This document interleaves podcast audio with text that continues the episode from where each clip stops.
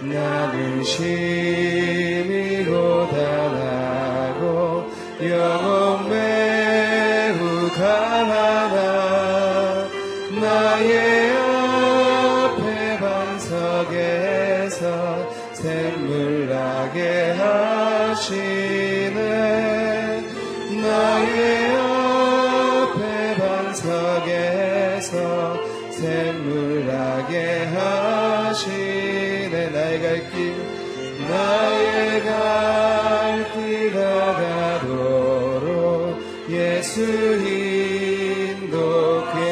어찌 큰지 그의 사랑 어찌 큰지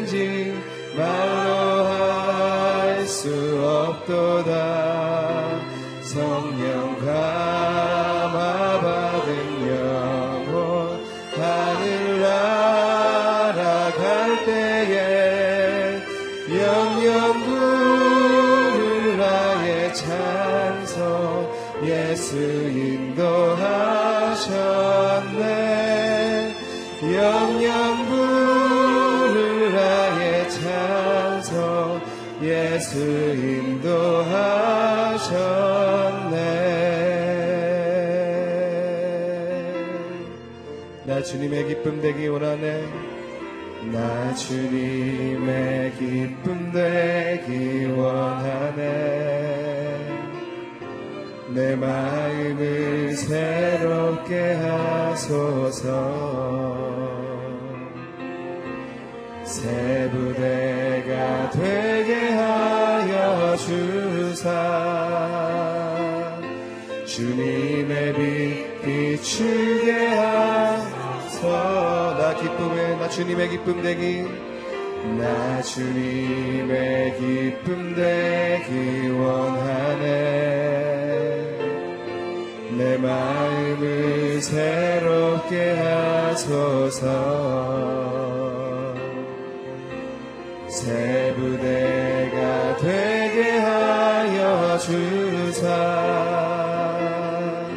주님의 빛 비추게 하소서. 내가 원하는 한 가지 내가 원하는 한 가지.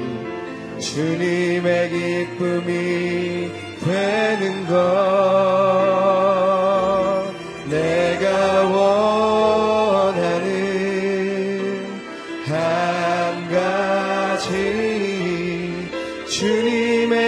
기쁨이 되는 것. 겸손히 내 마음 드립니다. 겸손히 내 마음 드립니다. 나의 모든 것 받으소서. 나의 맘 깨끗게 씻어주사. 주의 길로 주의 길로 행하게 하소서. 내가 원하는 한 가지 내가 원하는 한 가지. 주님의 기쁨이 되는 것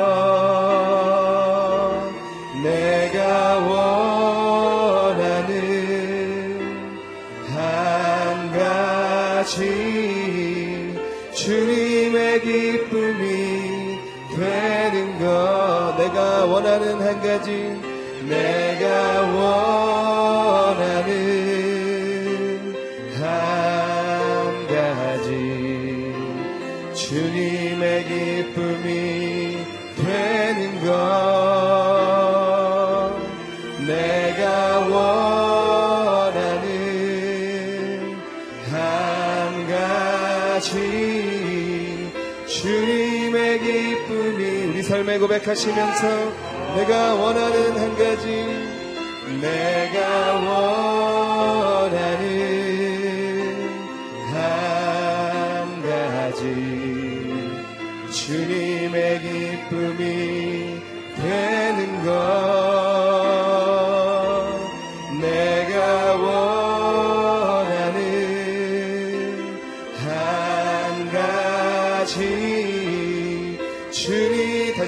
한번 믿음으로 고백하시면서 내가 원하는 한 가지 내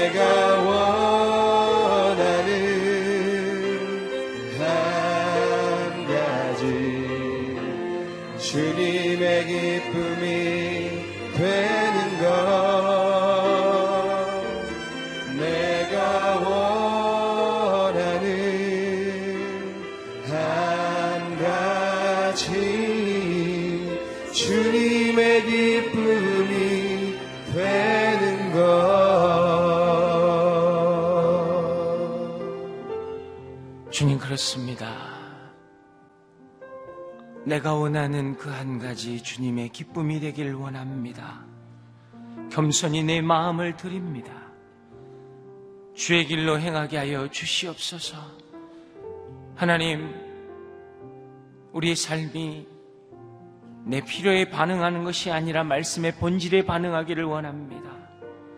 내 삶의 편안함이 아니라 우리 인생의 자유함을 위해서 살아가길 원합니다. 주여 역사여 주시옵소서. 오늘 이 새벽에 하나님 말씀 가운데 나옵니다. 그 말씀이 내 영혼을 새롭게 하여 주시옵소서. 관절과 골수를 찔러 쪼개기까지 하며 내 영혼이 진정한 하나님 앞에 기쁨과 자유를 얻게 하여 주시옵소서. 성령이 오늘 이 시간 우리의 마음을 만져 주시고 우리의 영혼이 온전케 되게 하여 주시옵소서. 다 함께 기도하며 나아갑니다. 하나님 아버지 그렇습니다. 내가 원하는 것 주님께 나아가는 것입니다. 겸손히 주님 앞에 나아가 무릎 꿇습니다. 주의 길로 행하게 하여 주시고 주의 뜻을 이루는 자가 되길 원합니다. 말씀에 붙잡혔을 때 우리 인생의 자유함을 얻길 원합니다. 그 말씀이 우리의 삶을 기쁨과 감사와 찬양으로 차고 넘치게 하여 주시옵소서. 생수의 강이 흘러넘쳐 헤엄칠 수 없는 강을 이루게 했던 것처럼 하나님 우리 인생이 기쁨과 감사로 차고 넘치게 하여 주시옵소서. 주님 은혜 내려 주시옵소서. 주여 붙잡아 주시옵소서 주님. 오늘 시간 또 특별히 어, 우리 질병을 위해서 기도하길 원합니다. 하나님은 치유하시는 분이십니다. 안진뱅이를 일으키시고 장님의 눈을 뜨게 하시는 그 하나님, 그 하나님의 사랑, 하나님의 은혜와 긍휼이 우리 가운데 있게 하여 주시옵소서. 병상에 있는 환우들을 주님 만져주시고 친히 회복하여 주시옵소서. 예수의 이름으로 선포하는 자마다 회복이 있을 지어다. 주님 은혜 내려 주시옵소서. 다시 한번 기도하며 나아갑니다. 하나님 아버지, 주님 예수의 이름으로 선포하며 나아갑니다. 묶인 자를 자유케 하시는 하나님, 하나님의 그 은혜가 오늘 이 시간 가운데 역사하여 주시옵소서 환우들 한분한 분을 위해 기도합니다. 그분들의 인생을 하나님이 아십니다. 하나님이 축복하시고 하나님께서 친히 일으켜 세우셔서 예배자로 그 삶의 제자로 하나님 다시 부르시고 온전케 하여 주시옵소서 주님 은혜 내려 주시옵소서 주님 붙잡아 주시옵소서 사랑의 하나님 그렇습니다. 제자들은 영광의 보좌 우편 좌편에 앉으려고 했지만 예수 그리스도 십자가 좌편과 우편에는 강도들이 섰습니다. 누구든지 나를 따르려거든 자기를 부인하고 자기 십자가를 지라 하신 주님, 우리 삶의 십자가를 지고 주님 앞에 나아가게 하여 주시옵소서.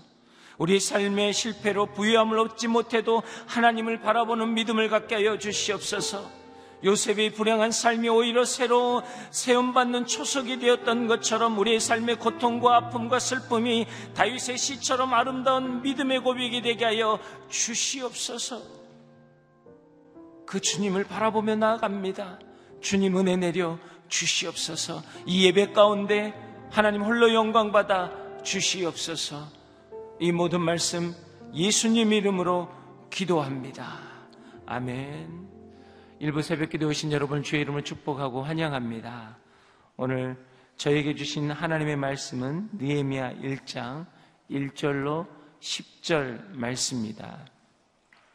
저가 한 줄씩 교독하겠습니다. 하갈의 아들 니에미아의 말입니다. 아닥사스다 왕 20년 기슬월월 내가 수산성에 있을 때 내 형제 가운데 하나니가 몇몇 사람들과 함께 유다에서 왔습니다. 그래서 나는 포로로 잡혀오지 않고 그곳에 남아있는 유다 사람들의 안부와 에루살렘 형편을 물었습니다. 그들이 내게 말했습니다. 포로로 잡혀오지 않고 그 지방에 남아있는 사람들은 지금 큰 고난과 수모를 당하고 있습니다. 에루살렘 성벽은 무너졌고 그 성문들은 다 불에 탔습니다. 나는 이 말을 듣고 그만 주저앉아 울고 말았습니다. 나는 몇 날 며칠 동안 슬픔에 잠긴 채 금식하면서 하늘의 하나님 앞에 기도하며 말했습니다. 하늘의 하나님 여호와 크고 두려운 하나님이여 하나님을 사랑하고 그 계명을 지키는 사람들과 맺은 사랑의 언약을 지키시는 하나님이여 주의 종들인 이스라엘 백성들을 위해 주의 종이 밤낮 주 앞에 기도하니 주께서 귀를 기울이시고 눈을 떠서 이 기도를 들으소서 저와 제 조상의 집을 비롯해 우리 이스라엘 족속이 주님을 거역했던 죄를 고백합니다. 우리가 주께 매우 악하게 굴었습니다. 주께서 주의 종 모세에게 주신 계명과 율례와 규례를 우리가 지키지 않았습니다. 주께서 주의 종 모세에게 하신 말씀을 기억하소서. 내가 만약 죄를 지으면 내가 너희를 여러 민족들 가운데 흩어버리겠고 만약 너희가 내게 돌아와 내 계명을 지키면 너희 포로된 사람들이 하늘 끝에 있더라도 내가 그들을 거기서 거기서부터 불러 모아 내 이름을 위해 어, 선택해 놓은 곳으로 데려올 것이다라고 하시지 않으셨습니까? 그들은 주께서 주의 큰 권과 주의 강한 손으로 구속하신 주의 종이요 주의 백성들입니다. 다 함께 읽겠습니다. 주여 이 종의 기도와 주의 이름을 경외하기를 기뻐하는 주의 종들의 기도에 귀를 기울이소서. 오늘 주의 종이 이 사람 앞에서 은총을 입고 잘되게 하소서. 그때 나는 와인의 술을 따라 올리는 사람이었습니다. 아멘. 무엇 때문에 슬퍼하며 무엇을 위해 기도합니까? 라는 말씀으로 노치영 목사님이 말씀 증거해 주시겠습니다. 하나님께서는 한 사람을 세우실 때 하나님의 뜻을 그 속에 심어 주십니다. 하나님의 뜻을 허락하시는 그 순간에 하나님의 뜻을 받아들이고 그것에 순종하는 사람이 또한 하나님의 일을 하는 사람으로 쓰임 받게 됩니다. 우리는 이제 느헤미야라는 새로운 또 한 사람을 만나게 됩니다. 어, 그 사람도 동일하게 하나님을 신뢰했던 사람이었고 하나님과 더욱 가까워지려고 애를 썼던 사람이었죠. 상황과 형편과는 관계없이 언제나 하나님과 가까워지려고 했던 사람, 그것을 소망했던 사람들이 하나님의 말씀을 받고 하나님의 마음을 온 삶으로 드러내는 삶을 살게 되는 것입니다. 우리에게 주시는 도전은 그래서 바로 동일한 도전이 될 것입니다. 내가 지금 하나님과 더 가깝게 되기를 원하는가? 우리가 날마다 하나님과 함께 만나는 시간, 그 quiet time이라는 큐티의 시간을 보내는 것은 바로 하나님과 더욱 친밀해지기 위한 목적이 있는 것이죠.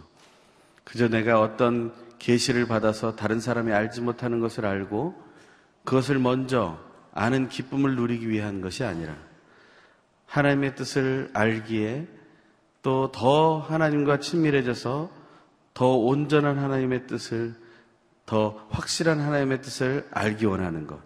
그것이 우리가 소망해야 할 삶이라는 생각을 하게 됩니다.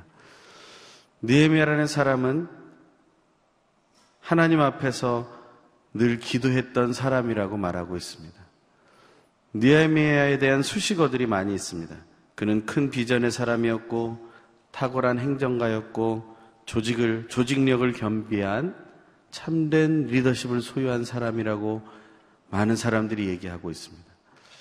하지만 그 전에 먼저 이것을 만들어낼 수 있었던 그 기초는 바로 기도의 사람이라는 이야기였습니다. 그는 어떤 기도를 했습니까? 느에미아의 기도는 바로 자기를 포함한 공동체를 위한 기도를 했던 사람입니다. 자기가 빠져 있는 공동체가 아니라 자기가 속해 있는 공동체를 향한 기도였다는 것이죠. 어떻게 보면 대제사장적인 기도를 했다라고도 볼 수 있습니다. 그는 오늘 본문의 11절에 말하는 것처럼 아닥사스다 왕이라는 자에게 술을 따라 올리는 그런 귀한 관직을 맡고 있었던 사람이지만 그는 오직 하나님을 신뢰했던 사람이었다라는 것입니다. 우리가 가지고 있는 어떤 직책이나 직분에 따라 움직이는 인생이 아니라 우리가 어떤 곳에 가장 중요한 것을 두느냐에 따라 우리의 삶이 바뀐다는 것을 말해주고 있는 것이죠. 하갈의 아들이라고 말하는 니헤미야라는 사람은 바로 여호와께서 위로하신다라는 뜻을 가지고 있습니다. 하나님의 위로는 언제 임합니까? 하나님의 위로를 누릴 수 있는 순간은 언제입니까? 그 순간은 그 자신이 힘들고 어려울 때입니다. 힘들도 어, 어렵지 않은 순간에 어떤 위로를 우리가 받을 수 있겠습니까? 그러면 그 인생 속에 어떤 일이 있을 거라는 얘기입니까? 이 앞으로 이제 드러나게 될 모든 니에미아 이야기 속에는 계속되는 고난과 역경이 있다는 것입니다. 하나님은 왜 우리에게 고난과 역경을 주십니까? 그것에 파묻히라고 그곳에 눌려서 일어나지 못하라고 주시는 것이 아닙니다. 그것을 돌파해내라고 주시는 것이죠. 하영조 목사님이 니헤미아를 강의하고 그것을 책으로 낸 것이 있습니다. 그것이 바로 기도로 돌파하라는 책입니다. 하나님은 어떤 역경과 고난을 우리에게 허락하시지만 그것에 눌리거나 묻히는 것이 아니라 돌파하라는 것입니다. 무엇을 통해서요? 기도를 통해서. 니에미아가 기도의 사람이었던 것은 하나님이 앞으로 다가올 모든 역경과 고난을 돌파할 수 있는 힘을 훈련시키셨다라는 뜻이 된다는 것이죠. 이 새벽에 나와 우리가 기도하는 이유는 무엇이겠습니까? 그것은 하나님이 우리에게 힘을 기르게 하는 시간이다. 언제 우리에게 어떤 일이 닥칠지 모르지만 우리는 기도의 사람으로 서야 한다. 하지만 그 기도는 나만을 위한 기도가 아니라 내가 속한 공동체를 위한 간절한 기도여야 한다. 그것이 니에미아의 이야기의 가장 핵심적인 이야기가 됩니다. 니에미아가 살았던 시절은 어떤 시절입니까? 계속해서 포로기의 시절을 보내고 있습니다. 포로라는 것은 자기의 정체성이 흔들리는 순간입니다. 그 정체성이 흔들리던 그 순간에 우리에게 필요한 것은 다시 하나님을 향해 기도하는 것입니다. 하나님의 약속을 기억해내는 것입니다. 하나님이 주신 말씀을 다시 떠올려서 그 말씀을 기준으로 하나님께 간구해야 하는 것이죠. 우리가 미래에 큰 사역을 감당하고 싶고 또 내가 탁월한 리더십을 가진 사람이 되기 원한다면 지금 이 순간부터 기도하기 시작해야 할 것입니다. 기도가 빠진 리더는 가장 중요한 순간에 자기의 것을 챙기기에 바쁘고 또한 가장 중요한 우선순위를 놓치는 실수를 하기 때문입니다. 우리가 기도할 때마다 이 나라의 정치인들과 리더들을 위해서 기도하는 이유는 무엇입니까? 그것은 바로 그들이 가장 중요한 순간에 바른 선택을 하기 위해서 우리는 중보의 기도를 드리는 것이죠. 누군가 느헤미야를 위해서도 기도한 사람이 있었을지 모르겠습니다. 하지만 어떠한 사람이 기도했는지 모르지만 니에미아는 그런 기도의 사람이 되었다라는 것이죠. 오늘 본문에 보면 이 느헤미야가 수산성에 있을 때 이 수산성이라는 곳에 대한 설명이 오늘 생명의 삶 30페이지 밑에 나옵니다. 한번 같이 읽어볼까요? 시작. 수산은 페르시아 왕국의 4대 수도 중 하나며 수산성은 아닥사스다의 겨울 궁전이다. 성경 해석가들이 또 연구했을 때 이 계절에는 왕이 수산성에 머물지 않는다라는 겁니다. 왕이 없던 시절에도 그는 그 수산성을 지키고 있었죠. 그때 이절에 나오는 형제였던 하난이라는 사람이 몇몇 사람과 함께 유대로부터 온 것입니다. 포로가 되었지만 시간이 지나가면서 서로 교류할 수 있는 기회가 주어졌었다는 것이겠죠. 그러한 시간 속에서 유대에 대한 안부를 물었습니다.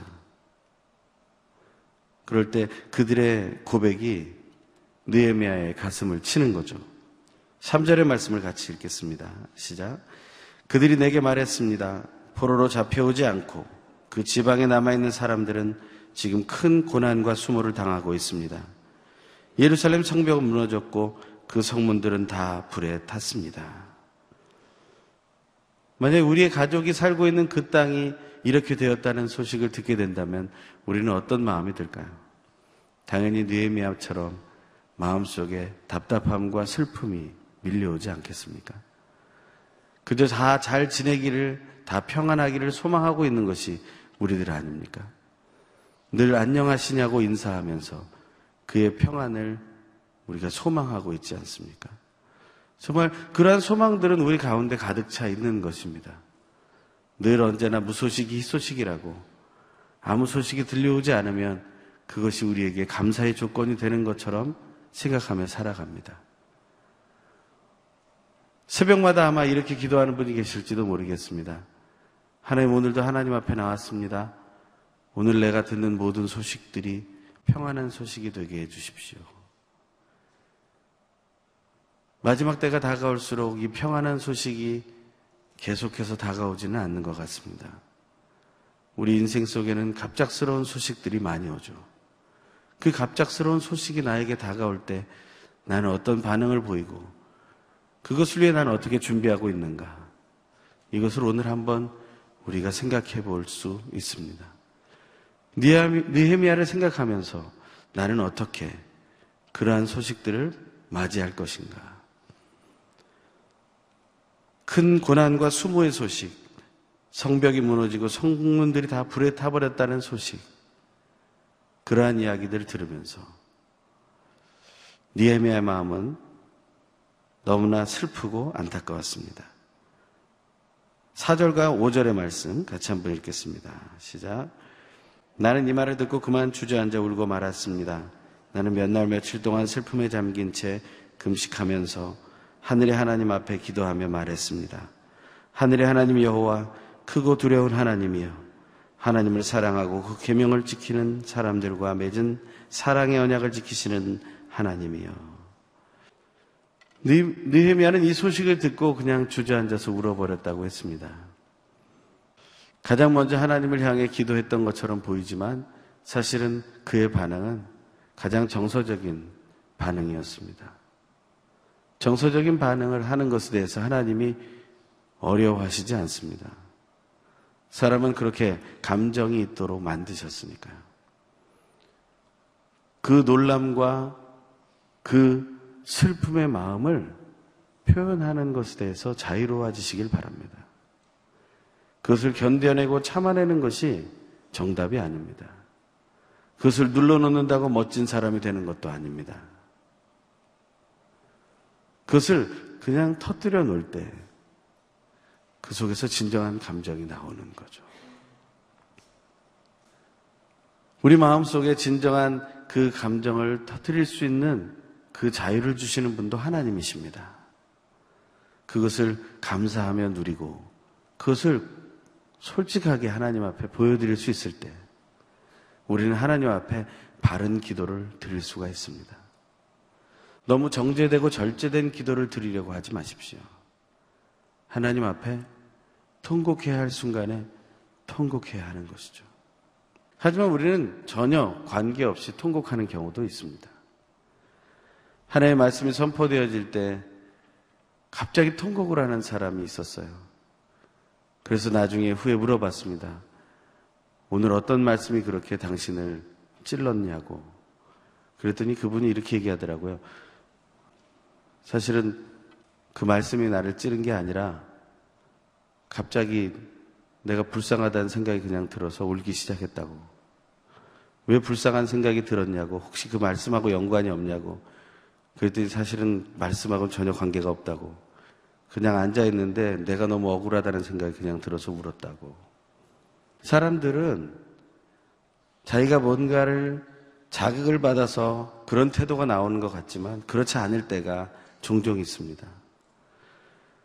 우리가 하나님께 집중하지 못하면 그 감정마저도 억압된 감정이 표출되는 것밖에는 표현하지 못하는 경우가 있다는 거죠. 느헤미야는 지금 그런 눈물을 흘리는 것이 아닙니다.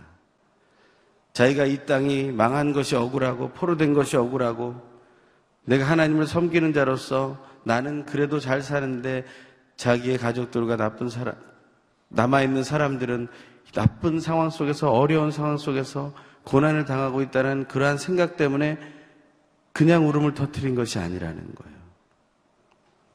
우리가 말씀 먼저 드렸던 것처럼 기도의 사람이었던 느헤미야는 그 땅을 위해서 계속 기도하고 있었다는 겁니다. 그 땅을 향한 하나님의 계획을 알고 있었기 때문에 왜냐하면 느헤미야는 이미 바벨론 포로 시기를 지내면서 스룹바벨로 에스라로 이어지는 포로 귀환과 성전 재건에 대한 사건을 이미 듣고 있었던 사람이었기 때문에 오늘 1절에 나오는 아닥사스다 왕 20년이라는 그때는 바로 주전 446년 혹은 445년에 아주 많은 시간이 지난 이후를 말하고 있기 때문에 그는 계속해서 하나님의 성전이 회복되기를 기도했던 사람이었다는 것을 우리는 기억해야 된다는 것입니다. 그저 열심히 사역하고 열심히 봉사하는 것에서 하나님이 주시는 그러한 뜻을 알고 내 감정을 터뜨리는 것이 아니라는 것이죠. 열심히 사역하는 것보다 더 중요한 것이 하나님의 뜻을 알고 기도하는 것이 나에게도 필요하다. 하나님을 향한 기도는 어떤 기도여야 합니까? 오늘 본문은 그가 주저앉아 울었다는 이야기를 합니다. 그 이야기는 첫 번째 그의 마음 속에 긍휼의 마음이 있었다는 것입니다. 이 긍휼이라는 단어는 헤세드라는 단어로 사용되었습니다. 그것은 사랑이라는 또 다른 단어이기도 합니다. 그 긍휼함, 그 불쌍히 여기는 마음, 그것은 하나님이 주시는 성품이기도 합니다. 왜냐하면 하나님의 그 속에 긍휼이 있기 때문에 우리처럼 계속해서 반역하는 죄인을 용서하고 또 용서하고 사랑하고 또 다시 돌아오라고 부르고 계시기 때문이라는 거죠. 그것은 이미 용서를 지나간 마음입니다. 용서는 이미 되었고 그 용서보다 더 깊은 자리까지 나아가는 것이 긍휼이라는 것이죠. 우리는 용서까지도 가지 못하는 모습으로 기도하지 않습니까? 하지만 하나님의 마음은 용서를 지나쳐서 우리를 불쌍히 여기고 계시다는 것이죠. 요셉의 마음은 그 형제들을 이미 용서로부터 지나쳤는데 그 형들은 그 아버지 야곱이 죽자마자 요셉에게 찾아와서 얘기하잖아요. 또다시 용서해달라고. 그들이 원하는 용서를 이미 지나쳤습니다. 그럼에도 불구하고 그들은 그것을 보지 못하죠. 하나님은 우리를 향해서 이미 용서를 지나친 긍휼을 보여주고 계십니다. 그런데도 우리는 아직 용서의 선을 넘지 못하는 간구를 드리고 있다는 것이죠. 우리는 그것을 넘어설 수 있어야 합니다. 그것을 체험해야 합니다. 그래야 우리도 우리가 속한 공동체를 위해 기도할 때 긍휼의 기도, 용서를 넘어선 긍휼의 기도를 할 수 있게 되는 것입니다. 또한 그 기도는 어떤 기도입니까? 그 기도는 공감의 기도입니다. 공감의 기도라는 것은 무엇을 얘기합니까? 한 마음을 품고 기도하는 것을 말합니다. 지금 예루살렘 성에서 그 큰 고난 속에 그 수모 속에 있는 그 이스라엘 백성들이 땅바닥에 퍼져 앉아서 울 수밖에 없는 상황들이 진행되고 있다는 사실을 기억하면서 같은 마음으로 기도하고 있다는 것이죠. 그저 하나의 정보를 알고 그 정보를 내 목소리를 통해서 그저 표현하는 기도가 아니라 진정 그 속에 내가 들어가서 함께 기도하는 그 기도를 하나님은 들으신다는 것이죠. 하나님은 우리에게 왜 그런 어려운 기도를 원하십니까? 사실 하나님이 우리에게 그런 어려운 기도를 원하시는 것이 아니라 사실 하나님은 거기에 계시기 때문에 그렇습니다. 우리가 알고 있고, 알고 있고 부르는 찬양 중에 이런 찬양이 있죠. 하나님께로 더 가까이 갑니다. 고통 가운데 계신 주님. 하나님은 지금 어디에 계십니까? 고통 속에 계시는 겁니다. 하나님은 자기의 고통 속에 계십니까? 아니요, 자기를 향하여 부르짖는 자들의 고통 속에 함께 계시는 분입니다. 그러니 우리가 하나님 앞에 기도하려면 어디로 나아가야 하겠습니까? 하나님이 계시는 그 고통의 자리로 나아가야 하지 않겠습니까? 큰 고난과 수모가 있는 그 자리로 우리가 나아가야 하지 않겠습니까? 내가 있는 자리가 왕에게 술을 따르는 그런 고위 관직의 자리라 할지라도 우리는 그 마음을 비워서 더 낮은 곳으로 더 동감하는 마음으로 한 마음이 되어서 기도하는 자리까지 가야 한다는 것이죠. 잔치의 자리에만 내 마음을 하나 되게 하는 것이 아니라 진정 고난의 자리에 수모의 자리에까지 내 마음을 하나 되게 하는 그러한 기도가 우리에게 필요하다는 것입니다. 그러기 위해서는 어떻게 해야 합니까? 우리는 현장을 다녀온 것처럼 기도해야 한다는 것이죠. 오늘의 신문에는 오늘이가 행한 많은 일들이 나옵니다. 그 중에서 힘들고 어려운 것을 찾아가는 그러한 보도들을 하고 있습니다. 그때 그것을 보고 어떤 마음으로 기도하십니까? 그 현장에 다녀온 사람들처럼 한 마음이 되어서 기도해야 하는 것이죠. 우리가 환우를 위한 기도를 하고 있습니다. 환우를 위한 기도를 할 때 우리는 어떻게 기도합니까? 우리는 그 사람의 그 고난의 마음 속에 함께 거하며 기도해야 합니다. 신학대학원을 다닐 때 환우를 위한 기도를 하는 그러한 것을 배우는 시간이 잠시 있었습니다. 그때 어떤 분의 고백을 들었습니다. 어떤 목사님이 기도하는 방법. 그 목사님은 환자보다 더 낮은 자세로 낮춰서 기도한다고 했습니다.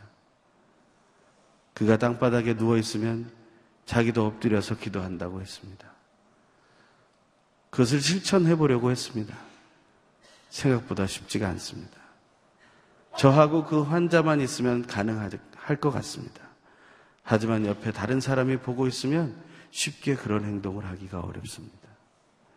사람을 의식하기 때문에 그 내가 중보하는 대상과 하나 되지 못한다는 것이죠. 내 형편과 처지 때문에, 내가 가지고 있는 지위 때문에, 내가 가지고 있는 자존심 때문에 우리는 동감하지 않는 공감 없는 기도를 드릴 수 있다는 것이죠. 목소리는 울부짖을 수 있습니다. 하지만 그러한 마음이 없다면 그것은 또 하나의 메아리 같은 기도가 되고 말 것입니다. 하지만 이 느헤미야는 정말 공감의 기도를 하고 있다는 것이죠. 또한 느헤미야는 어떤 기도를 하고 있습니까? 그는 하나님께 기도하고 있어요. 하나님께 어떻게 기도하고 있습니까? 오늘 본문에 보면 8절과 9절의 말씀 저희 같이 한번 읽겠습니다. 시작. 주께서 주의 종 모세에게 하신 말씀을 기억하소서. 너희가 만약 죄를 지으면 내가 너희를 여러 민족 가운데로 흩어버릴 것이고 만약 너희가 내게 돌아와 내 계명을 지키며 너희 포로된 사람들이 하늘 끝에 있더라도 내가 그들을 거기서부터 불러 모아 내 이름을 위해 선택해 놓은 곳으로 데려올 것이다라고 하시지 않았습니까? 하나님의 약속과 하나님의 말씀을 기억하라고 기억해 달라고 부탁하면서 기도하고 있다는 것이죠. 이에 대해서 사도 요한은 요한일서 5장 14절에서 이렇게 말합니다. 그를 향하여 하나님을 향하여 우리의 가진 바 담대한 것이 있다. 그것이 무엇인가? 하나님의 뜻, 그의 뜻대로 구하면 들으신다. 우리가 하나님의 뜻대로 구하면 하나님은 하나님의 뜻을 이루시는 분위기에 들어주신다는 것입니다. 예수님도 그런 기도를 하셨죠. 주님 가르쳐 주신 기도에서 어떻게 기도하십니까? 뜻이 하늘에서 이룬 것처럼 땅에서도 이루어지이다. 하나님의 뜻이 하늘에서 하나님이 다스리시는 그 자리에서 이루어진 것처럼 이 땅, 하나님을 인정하지 않는 이 땅, 하나님을 부정하는 이 땅에서도 그것이 이루어질 것입니다. 그 믿음을 선포하는 것이죠. 예언가들이, 예언자들이 얘기했죠. 그날이 오면 물이 바다를 덮은 같이 여호와의 영광을 인정하는 것이 온 세상에 가득할 것이라고요. 물이 바다를 덮었다는 것은 무엇을 의미합니까? 여러 가지 의미가 있겠지만 저는 이 사실을 하나 깨달았습니다. 물이 바다를 덮고 있다는 것은 너무 당연한 거라는 거예요. 그러면 물이 바다를 덮어야지 흙이 바다를 덮어서 되겠습니까? 물이 바다를 덮는 것입니다. 그것은 모든 사람들이 당연하다고 여겨지는 하나님에 대한 인정이 있을 날이 온다는 것이죠. 그게 하나님의 나라입니다. 누구도 그것을 부인하지 않는 시간이 온다는 것이죠. 우리는 하나님의 뜻을 따라 기도해야 합니다. 하나님의 말씀을 기억해서 하나님께 다시 올려드려야 한다는 것입니다. 그것은 하나님께서 보실 때 너무 대견한 일이 될 거예요. 네가 그것을 기억하고 있구나. 나는 그것에 감동하실 것입니다. 그래서 하나님의 기도의 응답은 더욱 신속할 것입니다. 하나님의 뜻을 따라 기도하십시오. 매일매일 큐티의 본문을 보면서 그 큐티에서 찾을 수 있는 기도의 제목을 한두 가지 기록해 보십시오. 그것을 따로 모아놓는다면 그것은 하나님을 향한 놀라운 말씀을 따른 기도가 될 것입니다. 제가 예전에 그 하나님의 뜻대로 구하는 기도가 들어질 것이라는 것을 확신하면서 제가 한번 기록해 본 적이 있어요. 이사의 말씀을 읽어 나갈 때 66장에 나온 한장한 장을 읽으면서 매 장마다 두 가지의 기도 제목을 적어 봤어요. 그랬더니 너무나 많은 기도 제목. 132가지의 기도 제목이 나오더라고요. 그래서 그것을 표로 만들어 놓고 계속해서 기도한 적이 있었습니다. 얼마나 놀라운 기도인지 우리가 간절히 소망해야 할 그 기도들이 그 안에서 터져나오고 있다는 사실을 알게 되었습니다. 성경을 그냥 읽어 나가는 것이 아니라 그 안에서 나에게 주시는 기도의 제목을 찾아 기도하게 되는 것. 그것을 놓고 계속해서 함께 간절히 기도하는 것. 그것이 우리 삶에 이어져야 한다는 것이죠. 느에미아의 기도는 하나님의 말씀을 기억하며 드린 기도였다는 것입니다. 그래서 그는 당당하게 얘기할 수 있었던 것입니다. 6절의 말씀에 주의 종들인 이스라엘 백성들을 위해 주의 종이 밤낮으로 주 앞에 기도하니 주께서는 귀를 기울이시고 눈을 떠서 이 소리를 들으소서. 또 10절, 11절에 이런 말이 나오죠. 그들은 주께서 주의 큰 능력과 주의 강한 손으로 구속하신 주의 종이요, 주의 백성들입니다. 주의, 주여 이 종의 기도와 주의 이름을 경외하기를 기뻐하는 주의 종들의 기도에 귀를 기울이소서. 우리가 하나님 앞에 이렇게 당당하게 기도할 수 있는 이유는 하나님의 말씀을 기억하며 기도할 때 가능한 것입니다. 그리고 또 어떤 기도를 드립니까? 그는 6절 하반절부터 7절에 나오는 말씀처럼 주님을 거역했던 죄를 고백하고 주께 매우 악하게 굴었음을 고백하고 주의 계명과 윤례와 규례를 지키지 않았던 것을 회개하고 있다는 것이죠. 니에미아의 기도는 회개의 기도였습니다. 하나님 앞에 우리가 회개할 것이 얼마나 많습니까? 날마다 순간마다 우리는 이 회개의 기도를 드려야 합니다. 오늘 본문에는 나오지 않지만 내일 본문에 나오는 2장 1절의 말씀을 생각하면서 우리가 니에미 기도의 마지막을 살펴보면 그것은 끈질긴 기도였습니다. 이 기스르월이라는 이 시기부터 기도하기 시작해서 왕이 그 슬픔을 알아채고 질문하는 니산월이라는 달까지 4개월이라는 시간을 기도했다는 것입니다. 그것을 바쁘게 여기 이런저런 사람에게 드러내면서 이야기한 것이 아니라 자기 속에 탄식과 금식과 회개와 하나의 말씀을 기억하고 그리고 긍휼과 공감의 기도를 끈질기게 드렸다는 것입니다. 이제 우리가 이 니에미아가 맞춰질 때까지 아니 그 이상 우리가 끈질기게 기도할 수 있게 되기를 바랍니다. 하나님 앞에 기도의 사람이었던 니에미아를 기억하십시오.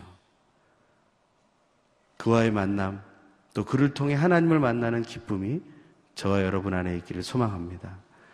우리 함께 기도할 때 하나님, 내가 어떤 하나님의 사람으로 쓰임 받기 전에, 내가 고통과 고난의 자리로 나아가기 전에, 하나님이 나를 훈련시키시는 그 삶 속으로 나아가기 전에, 내가 먼저 기도의 사람이 되게 하여 주시옵소서.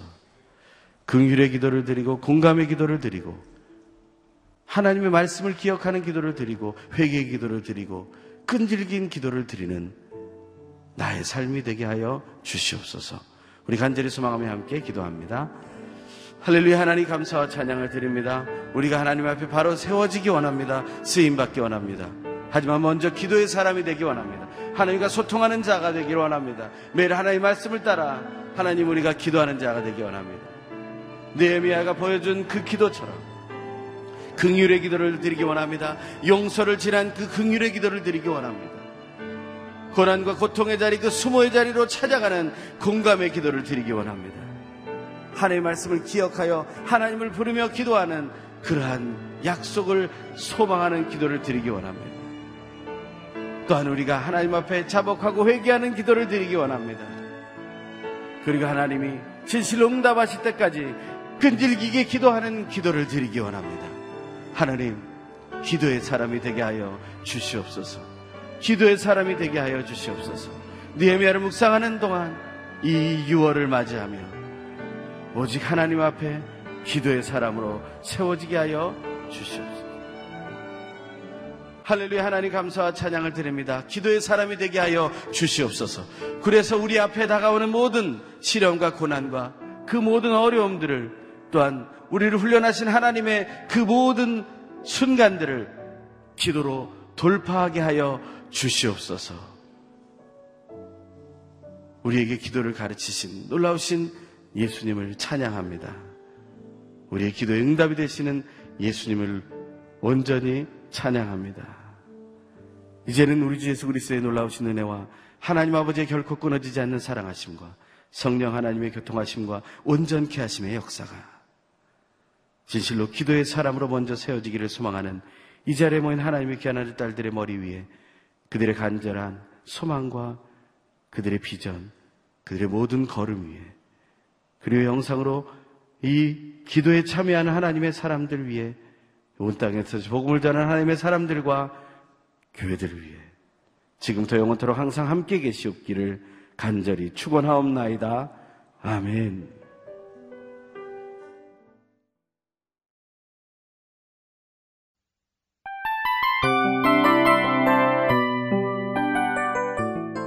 이 프로그램은 청취자 여러분의 소중한 후원으로 제작됩니다.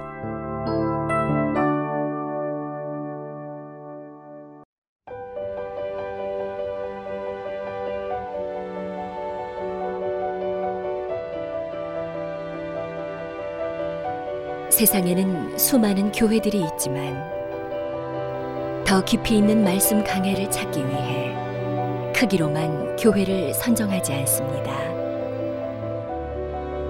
보다 좋은 영적 콘텐츠를 더 많이 나누기 위해 방송비를 받지 않습니다.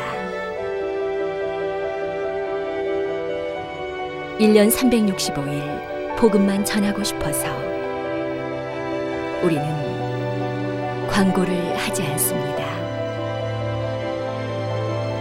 온누리의 복음을 땅끝까지 CGN TV와 함께 땅끝 선교사가 되주세요